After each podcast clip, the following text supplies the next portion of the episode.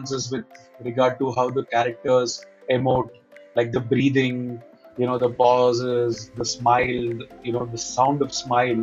So these are all things that we were very particular on. I think there is no free will, and this this like, this thought no. is like there is free will.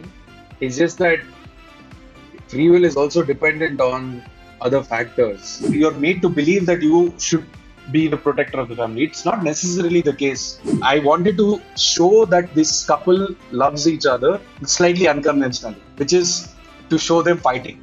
That's how I wanted to establish that, you know, the moment you see them fighting, it should come across like, okay, these two people are love, are in love. When I'm preparing for shoot, I always, when I'm starting a scene, I always have a, you know, a landing shot, like an opening shot and an ending shot. And I know how the scene should start and how the scene should end.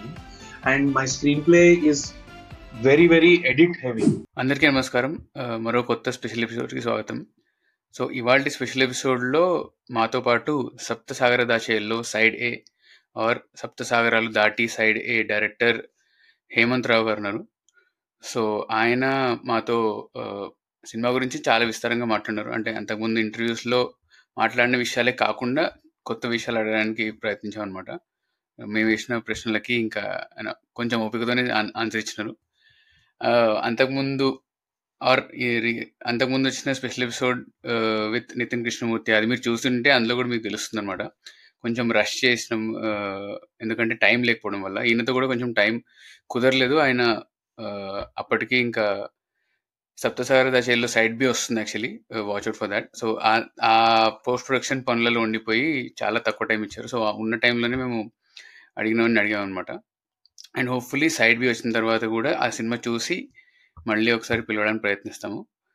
మీరైతే మొత్తం చూడండి. Happy listening. అందరికీ నమస్కారం.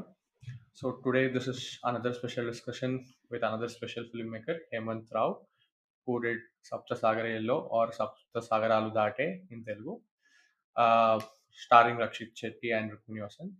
So thanks Hemant for accepting our invite and coming on to the podcast. My pleasure. Uh, so let me tell you my experience. So uh, I was quite busy when the film got released. So in, it got released in Kannada for like three or three, four shows in Hyderabad.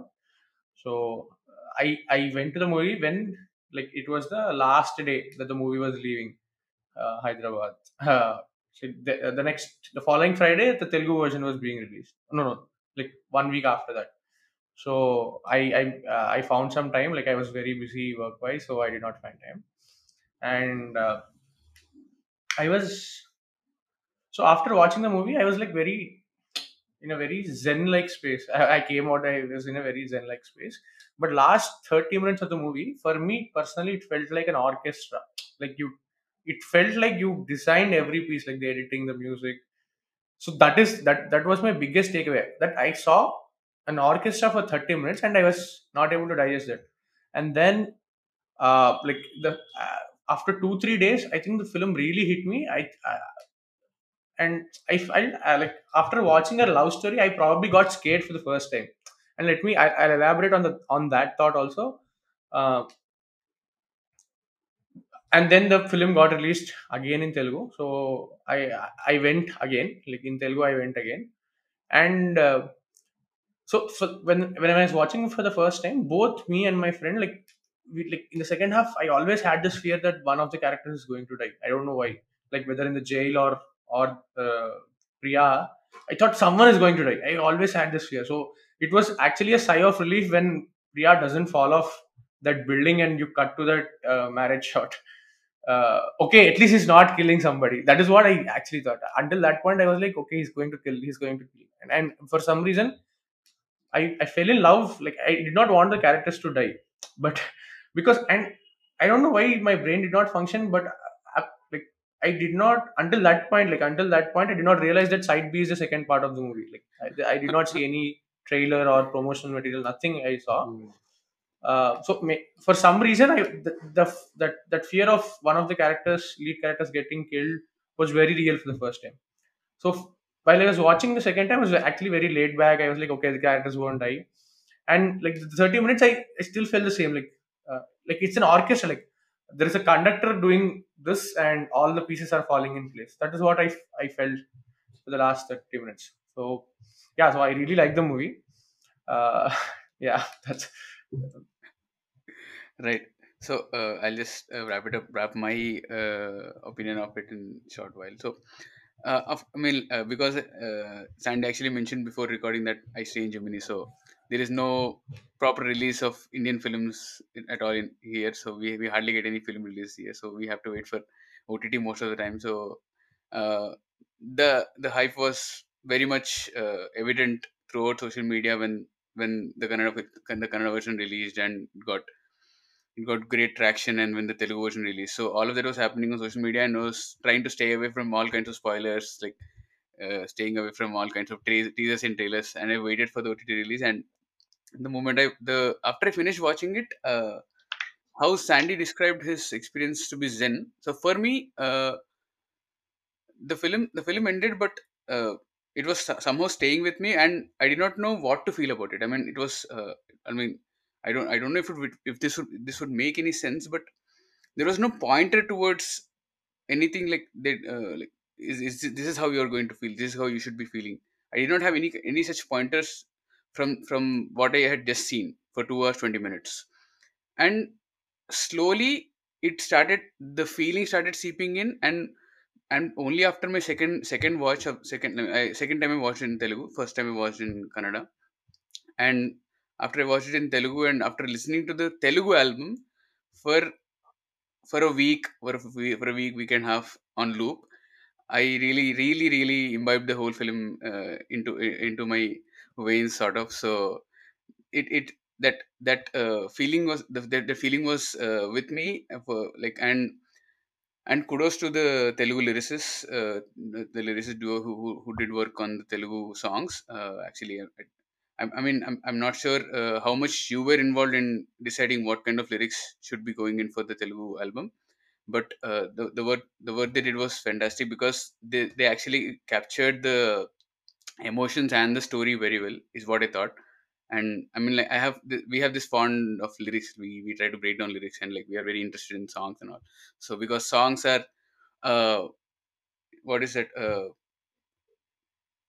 abridged versions of a lot of emotions into a two minute and three minute and five minute uh, episodes, right? Usually, like, and even you splice your screenplay in such a way when when great seminal moments are happening in, in the screenplay, you bring in your orchestra and you start going, you know, you, you do your stuff. So I I really appreciated that aspect. And uh, like the moment I finished watching it, and soon after we we tried to contact you, and and now we are here. So thank you for uh, accepting the, our invite and coming on to the podcast. So yeah, that's that's about it. Oh, my my pleasure. I uh, I'm very glad that uh, you know the I've heard it from uh, a few uh, quite a few people about the uh, um, the dubbing quality and the lyrics, and I think the massive credit has to go to uh, you know my uh, lyricist called Nagarjun, who basically worked on all the Telugu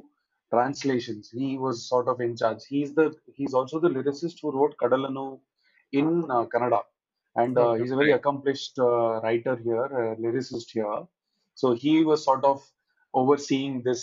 Uh, you know, uh, I of course sat for all the Kannada lyrics, and uh, but Telugu is not my forte. So I and Nagarjun can speak both Telugu and Kannada.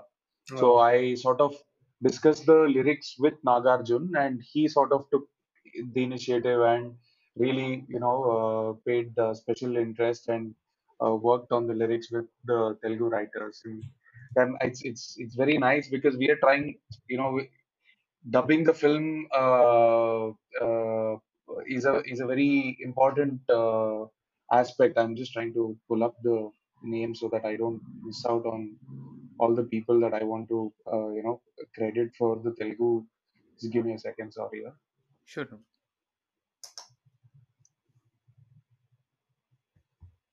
Yeah, so uh, everybody involved with the dubbing, you know, it's it's usually a lot is lost in translation when you dub a film, and especially in the pan-Indian. So I, uh, I keep, so when we decided to dub the film in several languages, I sort of generally checked the dubbing versions of other films that have released, And when I see the Kannada version, I can tell as a viewer that I'm not happy.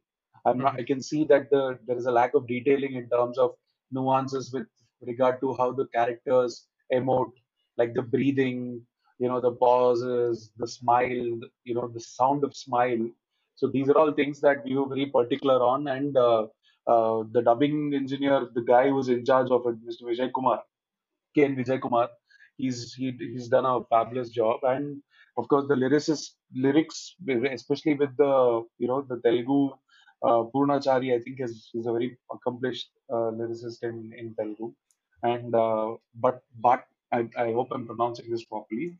Bhattu Vijay Kumar and Dinesh Kakarla are the three lyricists who worked on the Telugu version, and uh, they they did a really uh, you know fabulous job. Uh, it's it's it's really nice to hear native Tamil, I mean Telugu speakers say that, you know, they've they've done justice. So it's it's nice. I'll compliment them for sure on your behalf. Please, please do, please do. They they yeah. did a fabulous job. Yeah. So yeah, yeah so I I'll expand on the thought, like why I felt scared is because I'm curious actually. I wanted to know why why you said that. It's a slightly unusual response for a yeah, yeah. story. So uh, so I think this question has been asked multiple times, like why uh, why Manu will, in a rational mind, my why Manu will take the decision to go to jail. Uh, but I, I, I placed myself in Manu's position, and I thought that was a very rational decision because he wants to, quote unquote, settle down according to societal norms. And I placed myself at every crucial juncture of the story, like with every character, let's say Priya's character or Manu's character or Achyut, Achyut sir's character, right? Everyone is trying, like at that point with, the, with, with their circumstances, with whatever you have shown, I think that they are trying to take a practical decision. So the feeling that I got out of it is, uh, like I like I'll think at that point of time I'll take the best decision with the, with the knowledge I have or with the information I have. But at the end of the day, still my life can get fucked. like, uh, and that thought is very scary, right? Like with with with the whatever information, with the free will that you have. You are thinking that your life will be in a certain path, but it might not be, right? It, it's very real in case of Manu's and Priya's instance. And why I felt it with this particular movie is because the decisions are very practical. Like, like you can actually, like, very logical. You can actually understand why characters. It's not like they're emotional and they took their decision in haste. You can actually, in the film itself, you can reason out why they, why Priya or Manu have taken. And how their bonding between each other has helped them each other to take that decision. Like you can actually see all of that. So when when, when you when you see all of this, I, I thought, okay, whatever you, you might do, your life can can go in a certain direction that you might not choose to. Um, so basically, say basically saying that I, I I think there is no free will, and this this like this thought no. is like. There is free will. It's just that free will is also dependent on other factors. There is you, you. I am choosing to be in this interview. So there is nobody is. It's not. It's not. Fate is not destined. You know me to be yeah, here. Right? Or it's not that you know we don't have choice. We have choice, but uh, everybody else also has a choice, right? When you're crossing the road, your choice is to cross the road. Just as it is the driver's choice to speed at that point of time and be reckless. So there is a certain, which is why I find the whole, you know, I've always, I mean, on a slightly philosophical note, I feel truth always exists in physics, uh, in, in, in the way the world is, you know, the, there is a certain law of the world. And uh, you know, there's this there's this thing when I was I mean I was I'm not a very studious guy, but I love physics. I love conceptually the idea of physics because I feel it is the uh, blueprint of the gods, if if if I can say so. Uh, it's like the rules of the world in a way.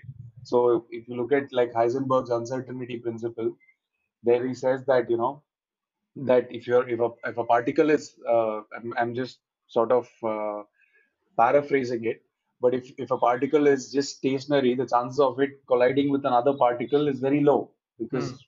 particle is not moving. But if another particle is moving, then there are multiple particle, particles moving. Then this, there is a certain element of chaos that happens. And so, yeah, I mean, coming back to free will, I think I get what you mean. It's scary, you know, it's like it, like one, sing, one single thing can bring the entire building down. And yeah. That's how fragile life is. And that is, I mean, that is what I was trying to examine. And it's a very tragic thing that one small thing can really, you know, bring everything down. Yeah. And it is indeed a scary thought, but it is not, I mean, it's, it, it hopefully makes you, hopefully makes you want to live in the moment and value things yeah. around you a little more, you know? Yeah. So, uh, yeah. So, So one other thought that it's, I it's it's very interesting that that's what you took out of the film, because I, I mean that uh, that is not what I was uh, you know no no it's, I, it's I can explain actually. So uh, so in general I'm like very I'm a very very sober guy, like I don't get excited for stuff. So I uh, so love stories are generally not my forte. I don't enjoy like I enjoy drama, but I I don't en- enjoy this tragic kind of love stories. But contrary, I, I enjoyed a lot. And like mm. it, it kept on, uh, for some reason, it, it kept on like something was bugging in my mind. And it's still actually, I was thinking yesterday or day before yesterday also uh, on like, like, as I said earlier, each character is trying to make a decision on his or her information like they have, right? Correct. But, but as, as like, as humans, we say that we also need to have, like, we, we also have some morals, principles, but here we see that the, all the characters are motivated. Let's say like Achyut sir character, he is motivated like God, he's looking for that upward mobility or or to the next level. Correct. You also see that in Manu's character. Only like except Priya, who is like like living yeah. in the moment with like with emotions. All of them are actually looking for that. So there there, there are no place. core values, yeah. core morals. You only see that with Priya. So why is that yeah. written into the screenplay like that? Because see uh, the uh, I I suppose I I mean I didn't I didn't write it like backwards, like okay I want to center Priya as somebody right. who's very, you know, she also has desires, but her desires are very uh, you know, in Kannada, in Kannada there's a saying haske idashte kaal chaastare chaachbeku, which is basically you stretch as much as possible to the length of the bed, you know, don't Don't, you know, uh, sleep comfortably in what you have is basically is, is how she is brought up and how she looks at life. But I think Manu right. specifically is, you know, when you when you like when you love somebody, the tendency is to go above and beyond for them. Right. Mm-hmm. You want to make sure that you give them, it's like, which is why if you if you look at if you examine society, there are people who work, I, I, and it's true with my parents, I'm sure it's true with many of our parents, where they have worked for years without taking a break, just so that they can provide a better life for us. It's it's it's it's like exceptional love, right? It's like a very, uh, it's like unrealistic almost. They don't have to. They can provide bare minimum and say, you know what, you fend for yourself. But they always go that extra step because they want to do better for you, right? It's a very protective sort of instinct. And for Manu as well, the reason why he's doing it is because he loves her so much. The decision that he takes, the, the decision of going through that short window in his head of whatever difficulty he has to go through is, is it seems like a very rational thing for him because of the fact that he thinks at the other end there is a better life for Priya. So, you know, that it's a very, it's a very human sort of a thing, the way I look at it. That is why, you know, I, I was able to make Manu re- relatable that way. And Priya isn't that way because Priya is, has already got what she wants in a way. Like she sees, you know, she sees the happiness is within grasp. So it's, it's not a... Right. She's ready. She's she's more worried about everyday stuff, you know, like make sure that, uh, you know, uh, yeah. uh, He doesn't, he doesn't, uh, you know, like things like, I hope he takes care, good care of his health, health, you know, like, I hope he sleeps enough and he doesn't, you know, smoke or drink. And, you know, those are the kind of worry spectrum that she has. Mm-hmm. His is a slightly more like, you know, unnecessarily overprotective sort of a thing. It, right. Manu, so does societal pressures also play on Manu? Like he has to. Yeah, yeah, yeah, yeah. I mean, it is a, it is a, it is a gender stereotype, right? In the sense that you are, you are raised from a very young age to believe, to sort of, to make, you're made to believe that you should be the protector of the family. It's not necessarily the case. It sh- it shouldn't be that way. And it is being examined today. And I think that's a good thing. And those things need to be rewritten over time. And but it doesn't remove the fact that even for me, who comes from an educated background, I grew up with that mindset. And only now when I look at it, like only after like reaching a certain age, I when I question things around me, I was like, it doesn't have to be that way. You know, both people, both people are adults in a relationship, and they then have to, hmm. you know, create a life together and sort of fight for that life together. There is no, uh, you know, there are no, the stereotypes don't necessarily have to exist. Right. Uh, yeah, I understand. Right.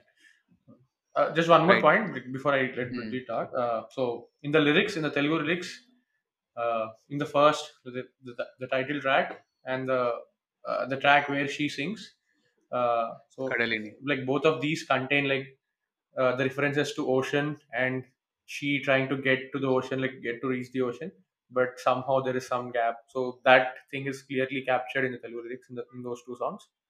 Uh, so actually, that metaphor I wasn't able to understand like directly from the movie, but through the lyrics only I, I picked those up. So again, kudos to uh, Telugu releases. Right. Uh, so uh, my like from, from whatever you have spoken until now, so you re- you reflect that in that uh, this, this the scene in the second half where uh, Patil, I think his name is Patil, right? The character name. He's he's explaining to Manu how. A, a small mistake can put a lot a dent on the on the v on the threads, right? And you you use that to open the film. So when I was watching for the first time, I I I was very impressed with the opening sequence because it is like the like the shots are very you know uh, uh, the focus is like right on on very small portions and like so it it is uh, it is exploring how the weaving uh, the, the thread weaving or whatever it's called that works and.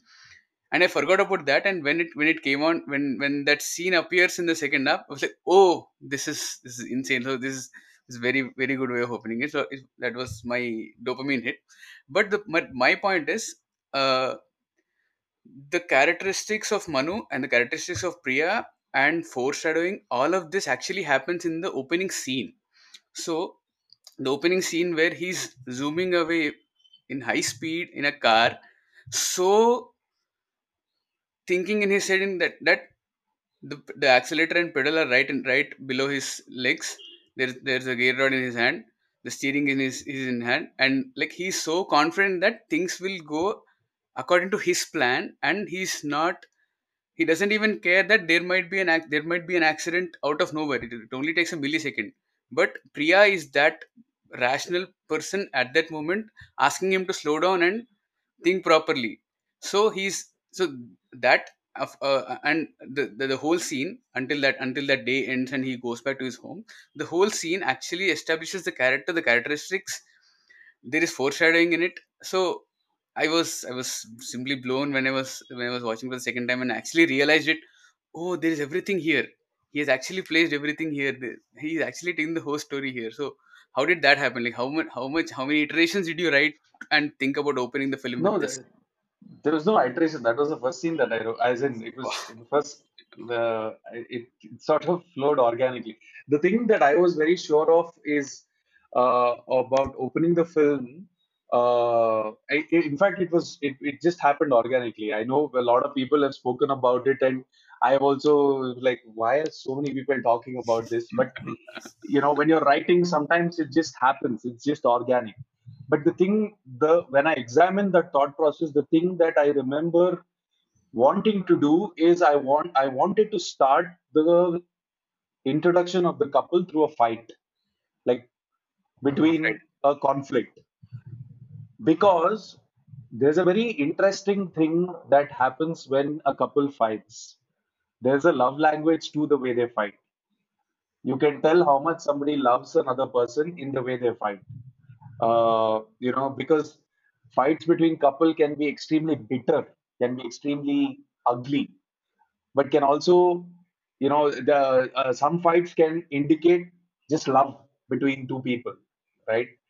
And fights between two people can also establish contra- contradictory point of views and worldviews, like how somebody looks at the world and how another person looks at the world, and how that can be the counter, that can be the reason for the fight. So right.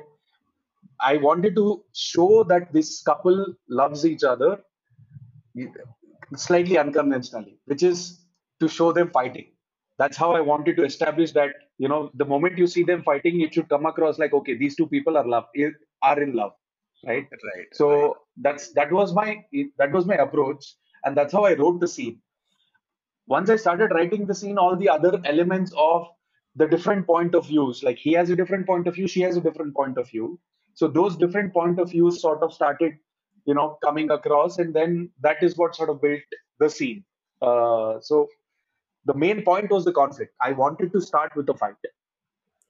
Right, right. right. So it, it is, it is very this... clear in his face as well, right? Like he's like, uh, when when she, when she, when she, when he's counter arguing and like when they're in an argument, she says you you uh, earn so and so money, and he's very agonized when the truth is put on his face. Like he doesn't yeah. like to face truths, he doesn't like to face the real world. Like, I think that's what I took away, and eventually that also no, I think, and I, like, think I think the nuance yeah. of performance there is really nice, uh, because Rakshit's reaction when she says that you earn, like a guy doesn't like to hear that, right? yeah. When somebody It, uh, when anybody says you earned only this much, it's a very, uh, it's a very, uh, it's like down. a salt on the wound, uh, salt on the wound type of a feeling. So, uh, yeah, I, I, I think what he did in the way he expresses himself was really fabulous. True, true, true. Yeah. I think there is one more scene where this, this, this fighters and cute moments are shown as well. He goes to Kishan and he, he wantedly teases her, saying that I just want Five, uh, five special meals in a week. Uh, then he says, like she says that there is a cook in my in my street whose husband has ran away. So then he, then he, like he, like he pushes her, uh, saying that okay, can do you have a photo? Like he knows that she she gets pissed off when he says that, but he he wantedly says that. Uh, so that like yeah, that.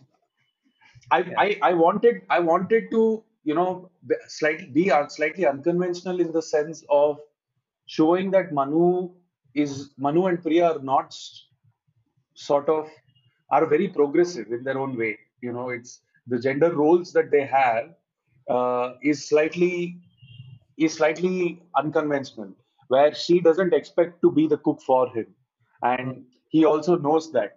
Like I wanted to sort of you know bring that, but still he's still a victim of the gender stereotypes of wanting to be protective, you know, to the to the uh, over the family and sort of take care of the future and you know those kind of things.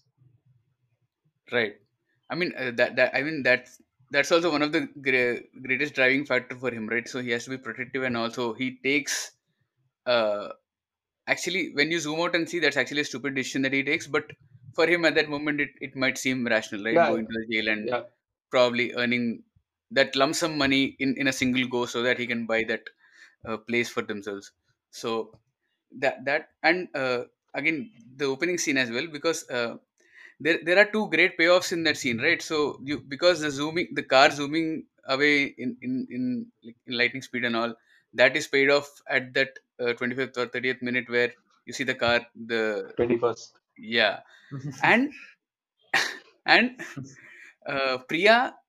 Not in Priya, uh, and he he he just asked Priya to sing, start singing out of random, and she says, "I'm not in the mood, and I'm not a radio station to sing whenever you want." So this is this becomes very seminal for th- for that big decision that he that she takes. And when when uh, Priya's mother comes and begs of him, saying that she's not singing, she has left everything, she has becoming she's becoming you, but there is no jail outside.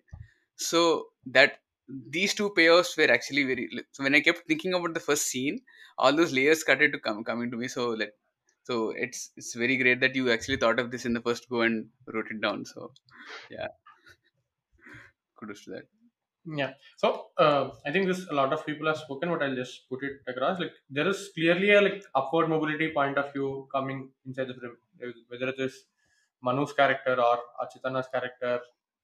Uh, so they are they are looking upwards. Like they want to go a, a level socially, a level upward. Uh, and that is clearly established in the movie. Like that is that is what their driving factor is. Uh, at uh, and so in Achyuta's uh, so in his character, like we clearly see that he's he goes to cheat also, like to cheat Manu, uh, because he's getting more and more benefits out of it, because he's he's being in good terms in somebody else's books where he's getting more benefit, right?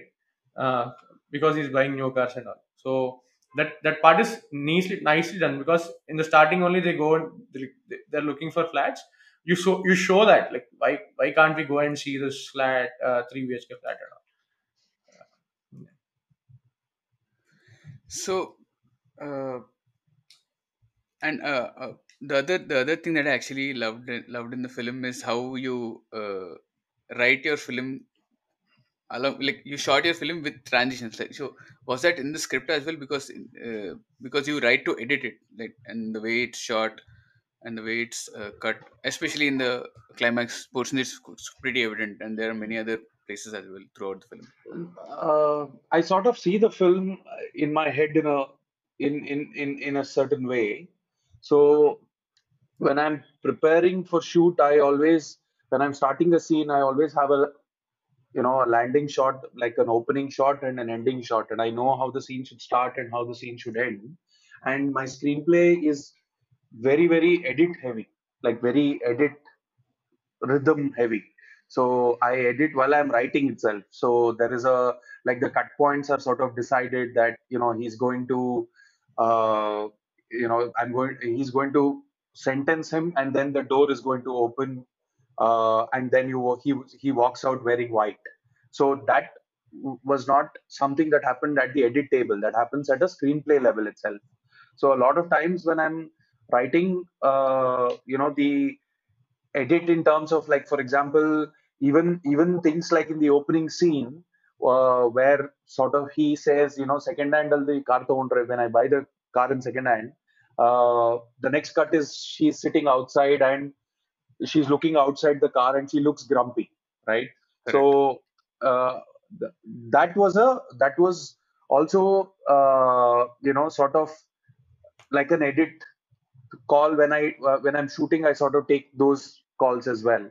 So a lot of stuff is written during edit itself, which makes makes uh, shooting it a certain uh, a certain it gives me a certain rhythm, and also it helps staging the scenes in a certain way uh, with regard to uh, you know how I go about uh, making the film.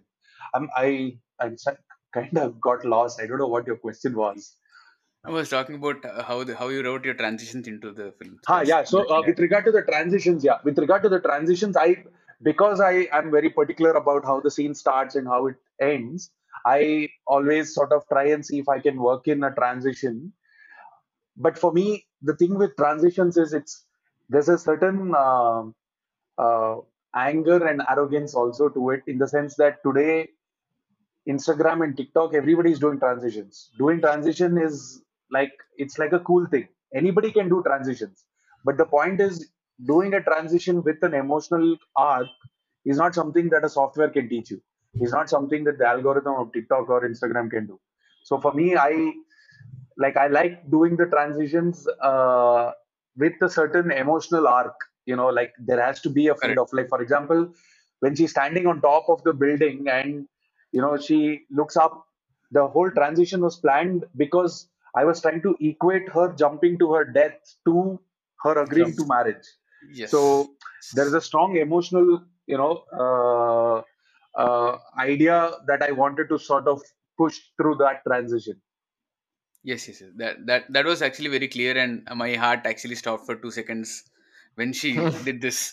So, and uh, and there is actually a narrative pattern to your transitions as well, right? So when when uh, Manu is given that opportunity and, and he says to Achyutana that I'll think about it, and the next day they go to a new place. They're sitting in that place, and she says, "I'll let's wait for five more minutes." And you, the camera gazes onto the onto the wall, and their dreams are being washed away by the water of that car. You take the transition into that. This all that that's so beautifully done, and and. when he's actually accepting that thing, and he, and he argues with Priya and le- leaves Priya uh, in that in that wide shot, you you dissolve it onto the bars bars and him him being taken away by the police. The police come and take him, and there's a dissolve there, and the music starts. So so this all those poetic moments, that poetic has been the, the right adjective that is being spoken about when they're describing this film, right? So that th- they actually worked for me, and it's beautiful. Uh, that means that means a lot, because all these are things that you sort of you're editing, right? Uh, you're sitting in a dark room uh, for hours together, you know, alone, and uh, you're just you're just doing these things and just checking, and uh, you you keep wondering. There's a voice in your head that is like, who is going to see this? Who is going to watch this? So it's always it's always nice to hear somebody picking up on these things. It's it's very nice. And with regard to that particular shot of Uh, where Priya and Manu are sitting in the room and the camera moves away to the wall and the thing being washed away. Actually, my initial idea was that it's the car that has caused the accident. So I wanted some blood. So when right, the car right, is right. being washed, I wanted the blood to, you know, but the thing is we are shooting at night and it would be impractical for the blood to, uh, you know, it would it would look very fake. Colorful. uh, it, it would look like tomato juice. So the, the blood thing, blood idea didn't work, because for me the idea was it's a blue wall. I'd gotten that wall painted blue uh, intentionally. So when the camera pans, uh, I wanted the when the dissolve happens, I wanted the water car blood uh, to like be like a small red thing on the blue wall. Uh, the idea didn't quite work out, and sometimes it's it's good that it doesn't work out. so, so, like, yeah. Do you also think about the music while you're writing, like writing the transitions? I I create a playlist. Uh, I'm one of those people who creates a playlist for everything, even when I have to, you know, go out for a walk or go out on a holiday or whatever. There'll be one playlist. I make a playlist for everything. So when I'm writing, there's a specific playlist that I make. And I keep constantly keep listening to it, and uh, and and I write with that running in the background. So it just helps me to get into that mood. So it is not. I don't write to a spe- specific music. It's like a excuse me. The playlist is on shuffle, and it keeps playing randomly. So there'll be some eighty, ninety songs that will keep playing in in in, in a certain loop. So I write uh, with that in mind. So it's not specifically written to, uh, you know, uh, to a certain music piece. So uh, like, uh, like one more thing, right. Where like when Manu and Priya, they meet for the first time in jail. So there's a lot of chaos happening. And in, in background, we see that the clock is ticking fast. Like you, we see that, we hear that the clock the, is faster. But when they meet, the noise goes away and you actually slow down the clock. Like it's it's it's uh, the time has slowed down between them. Uh, so all of these, so all of these come at like when you're mixing the film and all, right? Uh, no, no, so no. This was this was this was uh, when I was shooting the film itself. When uh, there's a reason why the uh, where why Rukmini was uh, specifically instructed to constantly look at a watch, because I had the sound design idea again. Uh, I I. love using sound as an element of storytelling. So when I am writing the script itself, along with the edit notes, there will be a sound uh, treatment of the film that is worked in. Like uh, very specifically, when uh, when for example he presses the tape, uh, I was very clear that all the factory sounds will, you know, will will switch off. Uh, I wanted, like I had that design now design idea in terms of uh, how the script is written. As to where the sound has to, uh, where the sound design has to take take over. Like for example, uh, you know, in the scene where she's sitting in the bus and listening to music, uh, he comes and snatches the music away from her ears, and then it descends to chaos.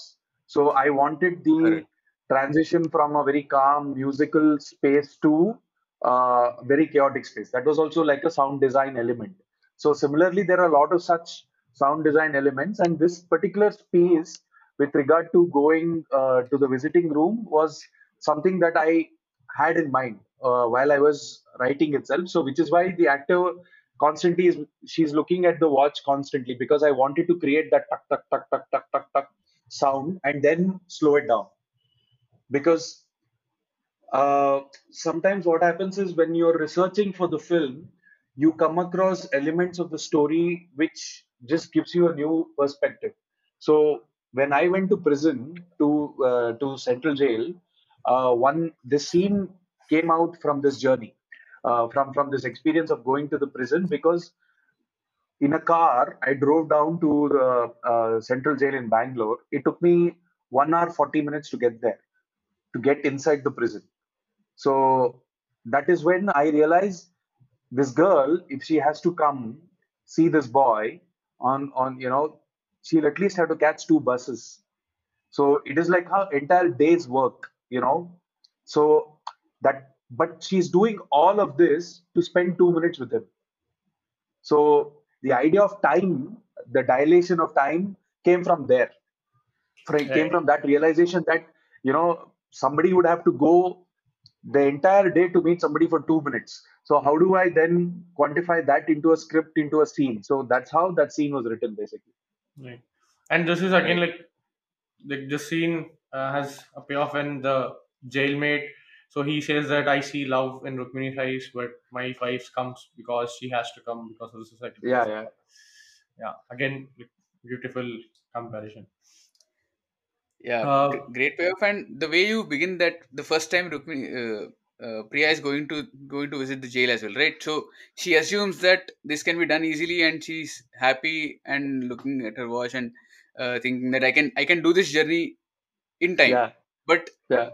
you increase the pace of your edit and yeah. the, and the tension in the scene with and and the time is going on. So that's that's beautifully done. And also, I did not realize it this before, but them when they are when they are together and speaking across the across the fence, the other sounds are shut down. So you do this for the first time, and the rest of the times you don't do this because for them it is established. They are only yeah. speaking in their word. But when the mother comes and tries to say at least at least a word, it is so much chaos that she is not able to speak properly. So she has to shout. shout so yeah, when that yeah. scene happened, okay, I realized that actually they are actually shouting and like speaking in their own world. So that was uh, well done. So yeah, good for that. No, I, I I wanted to create a certain unique treatment. Like when you're doing this, you're you're constantly questioning yourself. You know, like uh, first time you've showed them uh, screaming and there's so much noise. So second time you're treating the scene, should we treat it with the same kind of, you know, noise around? So this was the, uh, Mister Radhakrishnan sir, who's done the sound mix, who's is an absolute genius. He's like the amount of value add that he does to sound and the experience, the theatrical experience of a film is, and it's a very misunderstood art form. It's a very, you know, people don't realize what it is because sound is a very transient experience. So he, uh, I, I, I was like, sir, should we treat this with the same impact of sound? Uh, so because I was a little confused about it, and he was like, no, no, it's, it's, we have established it there, so we don't have to repeatedly do it. So right. then he was like, yeah, it makes sense to do it for the mother, because for her, it is the first time. So we'll treat it with with chaos. So it, it right. came like that. The idea sort of, we we I sort of stumbled on the idea that way. Right. Right.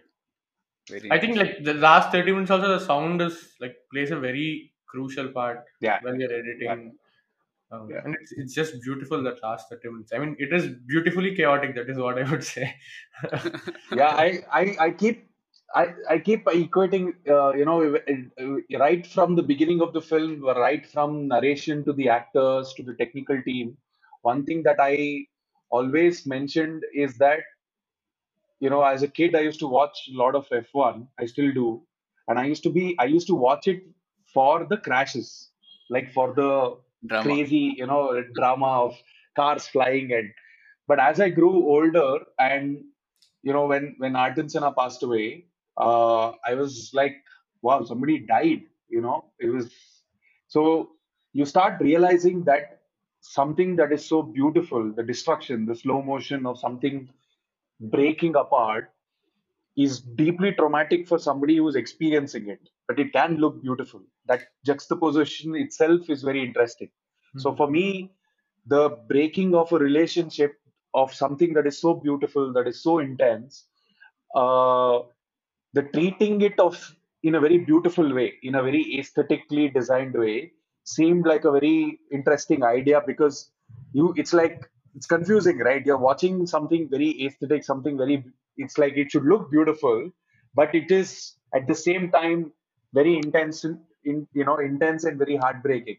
So uh, that was the basic design prem- premise for it. Yeah, I think it, right. it like it paid off really well. We can see that. So like right from uh, so there is one shot. Yeah, right from when she when she attempts suicide, from that we continuously see transitions like for last yeah, twenty-three, yeah. twenty-five minutes. Uh, yeah. So I want to talk about two more characters. One is that uh, evil guy in the jail. Uh, Soma. So Soma. he's a very Soma. So he's like, first of all, kudos to that actor. Like for the first time when I saw, I somehow sensed that this guy will go and do some shit in the story. Like I think that is that. comes from the way he just eats his pan, like in the first shot. Smile. Yeah. The smile. Yeah. I mean, brilliant. I mean, brilliantly done. Uh, uh, his name so, is Ramesh Indra. He's a terrific uh, actor. He's also a director. He's directed a very popular film. I mean, a film that did really well called Premiere Padman. Okay. Okay. Yeah. Okay. Yeah. I, like, we are unaware. So apologies for that. But yeah. He uh, there's also a nice trivia about him. He's the guy who's in K G F, the guy who's lying down, the guy who dies, because of which the chaos happens, all the sons start fighting. He's the original father. Oh, his face is his, his face is never seen, but he's the guy who's lying on the bed. Ah, okay, okay, okay. Yeah, so so this guy, right? So this guy is obsessed with the concept of God. At least at that two, three dialogues we see. So one is one where, where he takes to the wall and he says, uh, you look at the wall, if you re- receive something, I think you'll start believing in what God is. And uh, the second scene where he's hitting Manu. Uh, so he says that uh, we can't hit him more because we have our grouse on, or we are mad at, at God. Contrary, I don't think Manu believes in something called God, because uh, when, when they go to that house, so Priya is the one who is doing like uh, who he keeps an idol doing the puja, and then he she just like pushes him to nudges him. yeah nudges him to uh, like to do prayer or whatever. So is this like consciously written?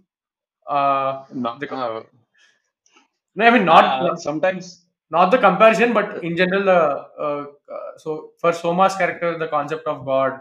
No, no. Uh, it, He's, he's in fact somebody who does not believe in God, uh, Soma, he, because he is, he's like, you know, we are, we are who we are, and we have to, he's like a very animal type of a character, yeah, right? Yeah. So he, for him, morality is uh, very dubious.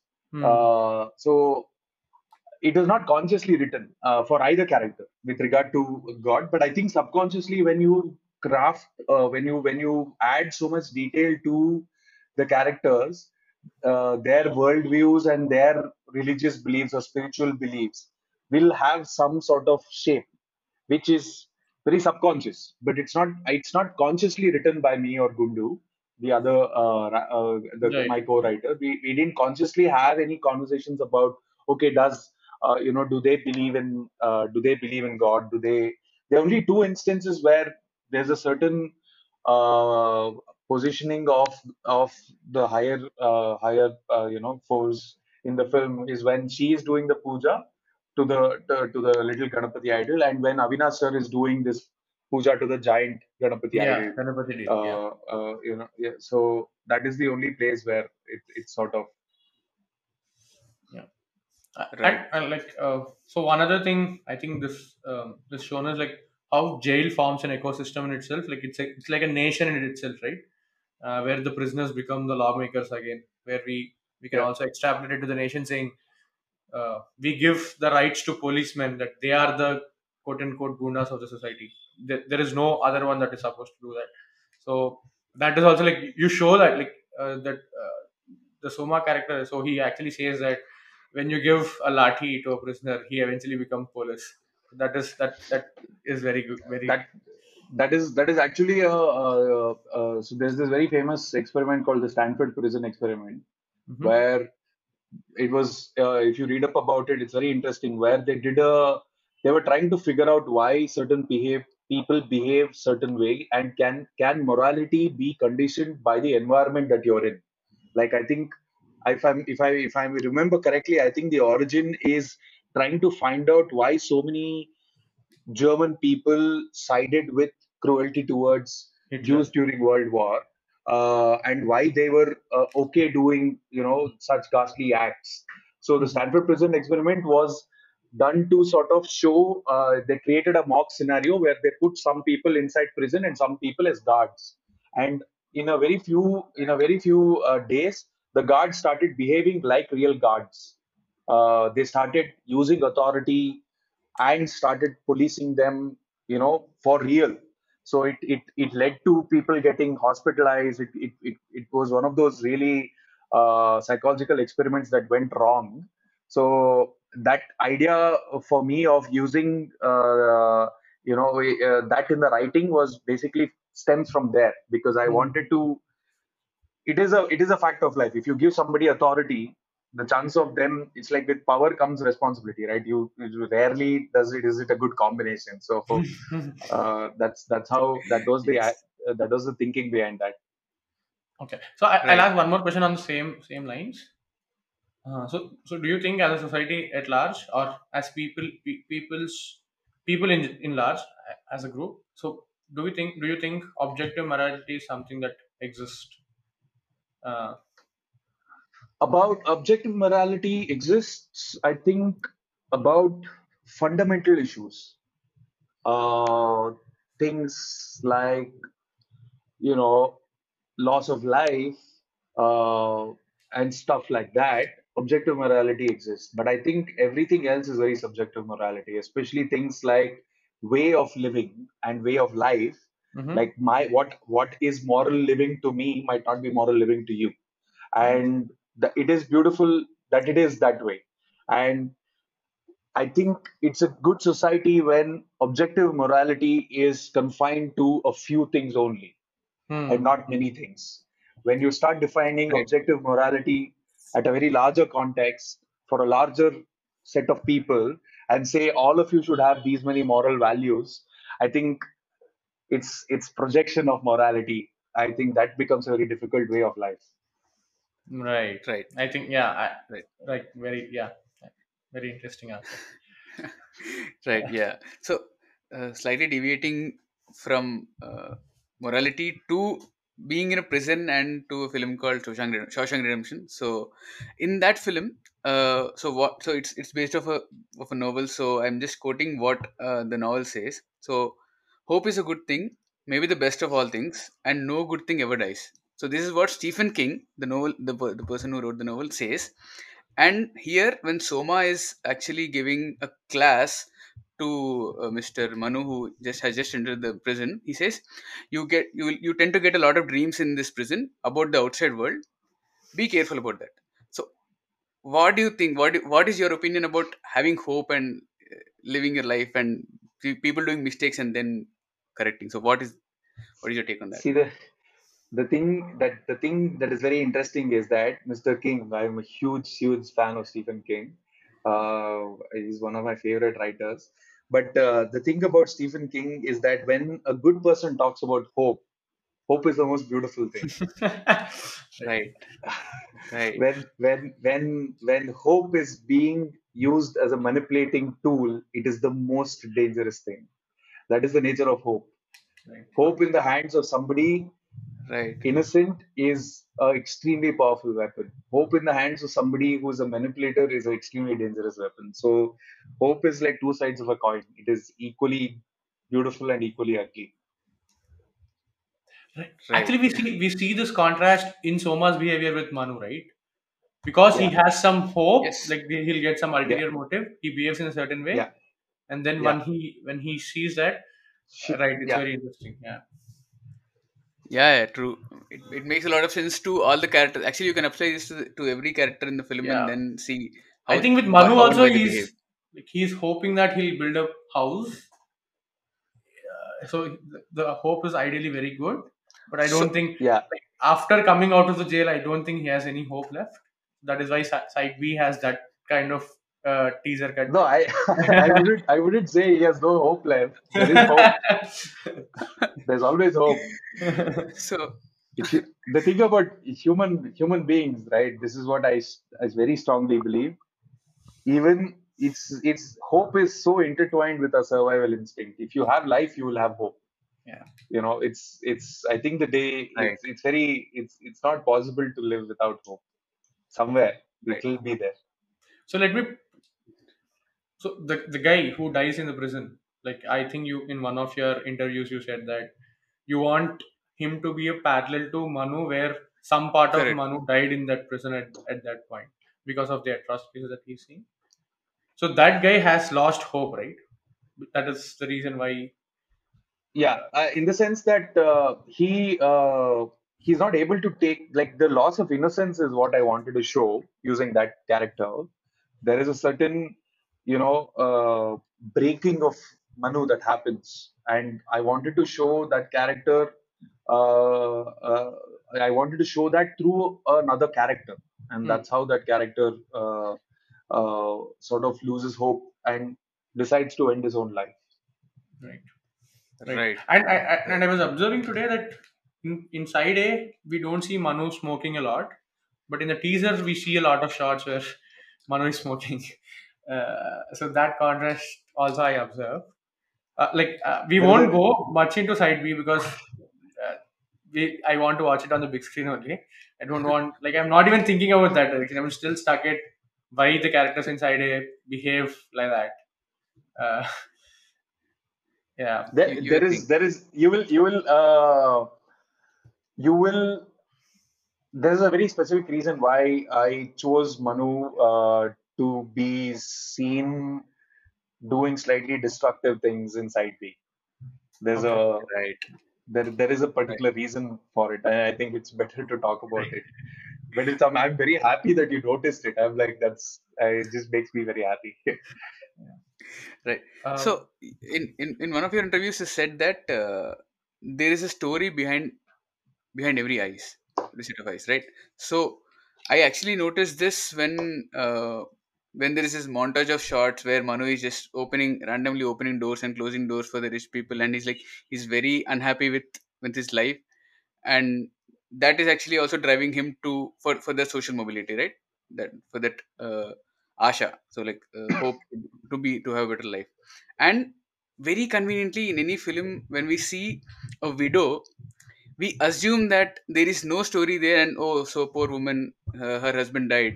We just assume it and we just get away, get along with the story of other characters. But you bring her character into that scene in second half where Priya is wailing and confessing to her mother, saying that I can't take this, there is so much pain. And you quote uh, and you say that, uh, and her mother says, uh, grief is like a mountain and th- that, that will stay as long as you live and you just have to keep keep up with it. So what were you referring to Sisyphus and the boulder, where he has to roll that boulder up the hill and and he has to do that until he dies or something like that? Because that is what, that's the parallel I drew. But no, no, no, it was not. It's it's nothing to do with Sisyphus. But uh, although I attribute filmmaking to uh, uh, every film is like pushing a boulder. It's like you're you know pushing a boulder up to the up of the hill. Uh, So, uh, no, but uh, coming back to what grief is like a mountain, I think it's just, a, uh, you know, I wanted a, it, it, it was not a reference to Sisyphus at all, uh, but it was more to do with the fact that it, it just stays, it can't go anywhere. It'll always be part of your life. Right. And when you, when you see somebody uh, lose something very precious, uh, or when you lose something precious, it's, it's something that takes up a lot of space in your in your mind and heart. So uh, that was written from there actually. Hmm. Right. I think again, like Pavitra Garu is like such a brilliant performer. Like we have seen her multiple oh, yeah. times in Telugu films. I think her eyes just communicate the motherly nature uh, brilliantly. No, she is she is fabulous. Like uh, you know, the it's like sometimes when as a writer and a director, when you work with actors, right? When you work with great actors, uh, when they add life to your lines, it's like You you you're like, this line is so dumb, you know. This line is so like, what? Grief is like a mountain. What the fuck, you know? Like you're you're like that in your head. But when somebody like her comes and performs it, you're like, wow, what a line, you know. Uh, so it's it's the actors, man. I always say this. It's always the actors who uh, make all of this. You know, they they are the life to to to the words that we write. So it's it's everything that they do ultimately. It's actually true. Uh, true. Because true. Seeing at Priya's character, I mean Rukmini's performance, I was blown away. Like with just her, I don't know. I, like she was like I did not see her any previous work, but I was just blown away by whatever she was doing.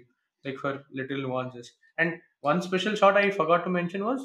Like uh, in the climax, uh, when the tape recorder again plays and uh, like the line comes that the thing I miss the most is uh, like the small, small things that we do. And you show like uh, he's massaging her legs, uh, she is singing. And and I think at some point, uh, the relationship, in any given relationship, at some point it evolves to a stage where you like others' daily activities, like more than the special thing, you like the rot- routine of it.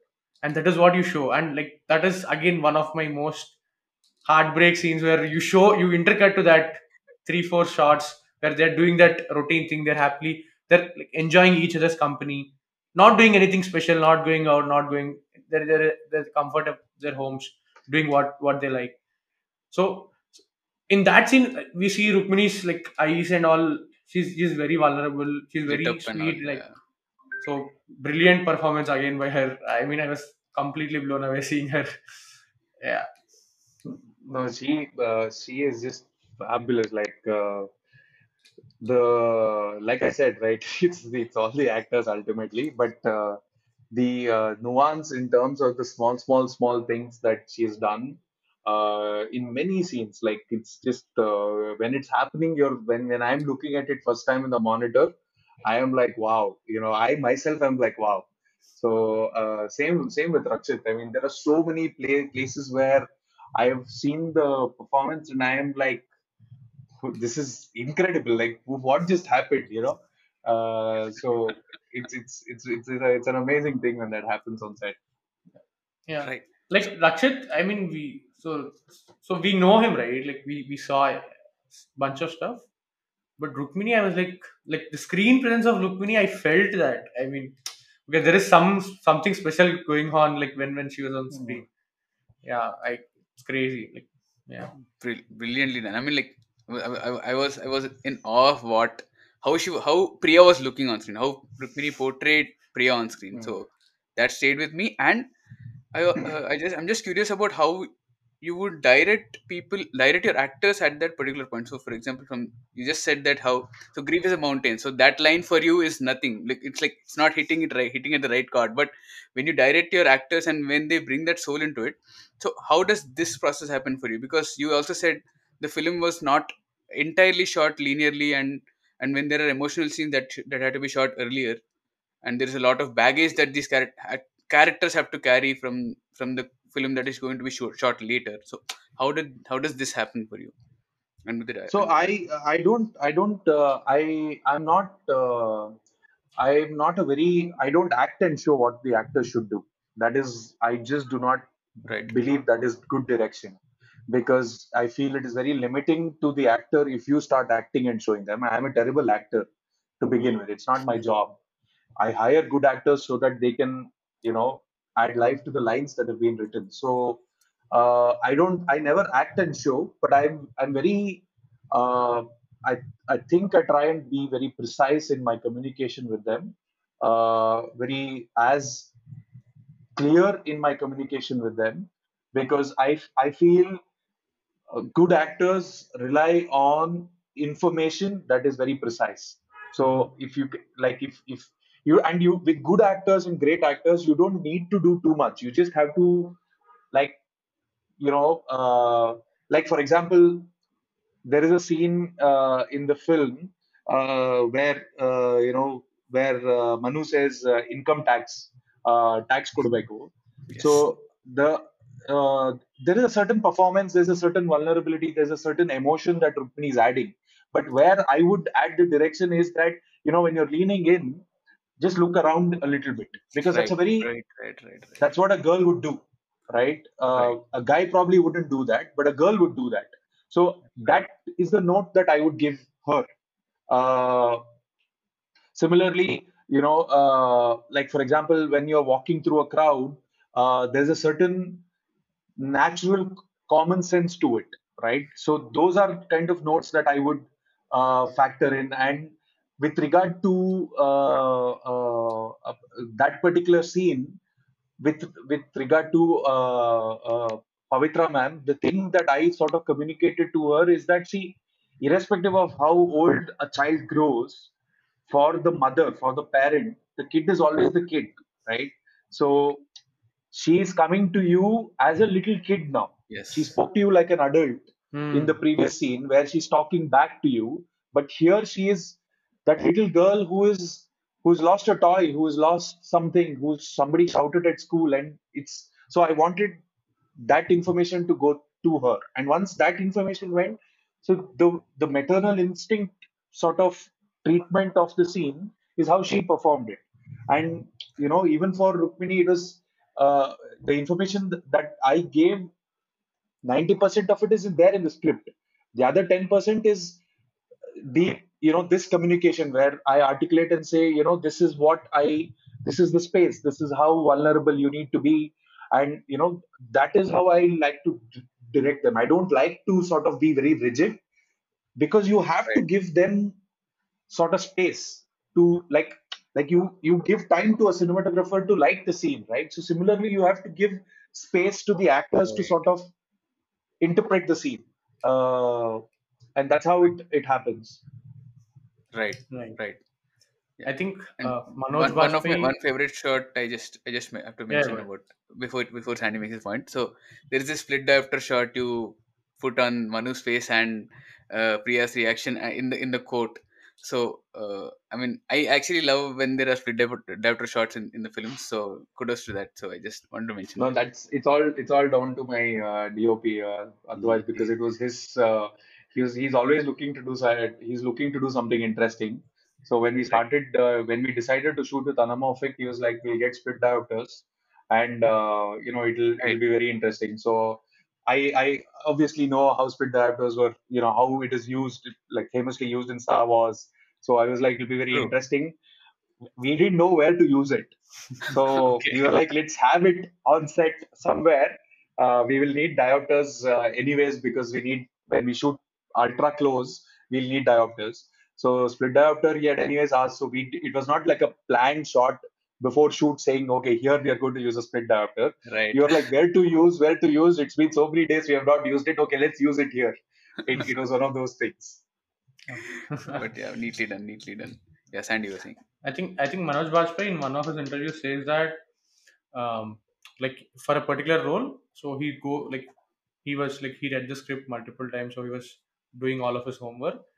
And at some point in the shooting, like he was not eating, for like he had to become thin and all, was not eating and stuff. Uh, so one day he went to his director and says that, I think we'll have to stop the movie for about one, two weeks because I don't think I'm all right. And then the movie actually stops or something. And he he he goes to a psychiatrist to come out of that thing, like to come out of that character. Uh, because like... It, like mentally he was going crazy. I so he basically goes to the director and says that I think I'm going mad. Actually, I'm actually going mad. Uh, so I mean that is like some next level of process that he was doing, which is like very like it takes a toll on the actor's body also. I think physically and mentally. No, it does. And and and see, we uh, when we did workshops with uh, with Rukmini and Rakshit at the very beginning of the film. I uh, we did we did a specific element in the workshop where I had sort of created uh, uh, aspect of the workshop just for them to disconnect from the characters that they're playing. Mm. Because I feel very responsible. I'm very protective of my actors. And because I know how difficult a job it is uh, for them to go play a role, to be so vulnerable on screen and then switch off and go home and right. have a separate life. It's not easy. So I had, uh, uh, we did a workshop where we made Rakshit answer a set of questions as Rakshit and then as Manu. And wow. where, where we made Priya, uh, where Rukmini answered a set of questions as Rukmini and then as Priya, so that there is a clear understanding of who the character is and who Priya is. Like I wanted them to sort of make that conscious separation so that it becomes easier to get to work and switch on and switch off mm-hmm. uh, if they have this sort of moral, uh, if they have this compass in their head. So I felt it is it is something that I, I mean, I like to do that for my actors because uh, actors can just get lost otherwise. You know, uh, I, I, I, they have, each of them have their own process, but I feel it is important to, you know, sort of assist wherever possible. But how, how right. as writer or director, you do the same thing, Un- unwind from the characters? I, I can't. I'm for the, I don't have that luxury, and it's, it's a huge... For me, the day of the release is where I actually feel a huge sigh of relief because I'm done. I it's out of my system. I don't I don't care as much about it as I used to till the release. It's no longer my film in the sense that it is no longer only my burden. Now everybody else has an own opinion, has an own space for that film in their hearts, and that's it. You know, I it's out of me. So during the course of the film, I am I carry it with me like it's my baby, and after that, I'm like, okay, it's up for adoption, and all of you, please take good care of it.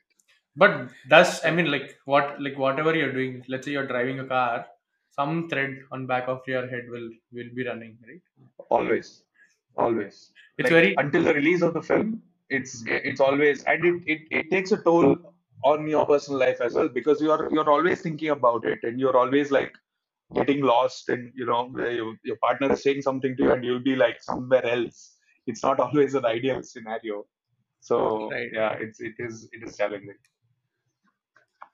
right? So I mean that that's what I'm trying to understand, because uh, a short while ago we spoke to Mister Nitin Krishnamurthy Murthy who made Hostel Hudugaru Bekagiddare, and he said uh, when we asked a question a question to him, he said uh, I don't know what I would do, but the character in the film would do so and so things. So how do you operate? So you are the character, or you uh, see as your as a as a gazer looking at the characters? How does that work for you in your head?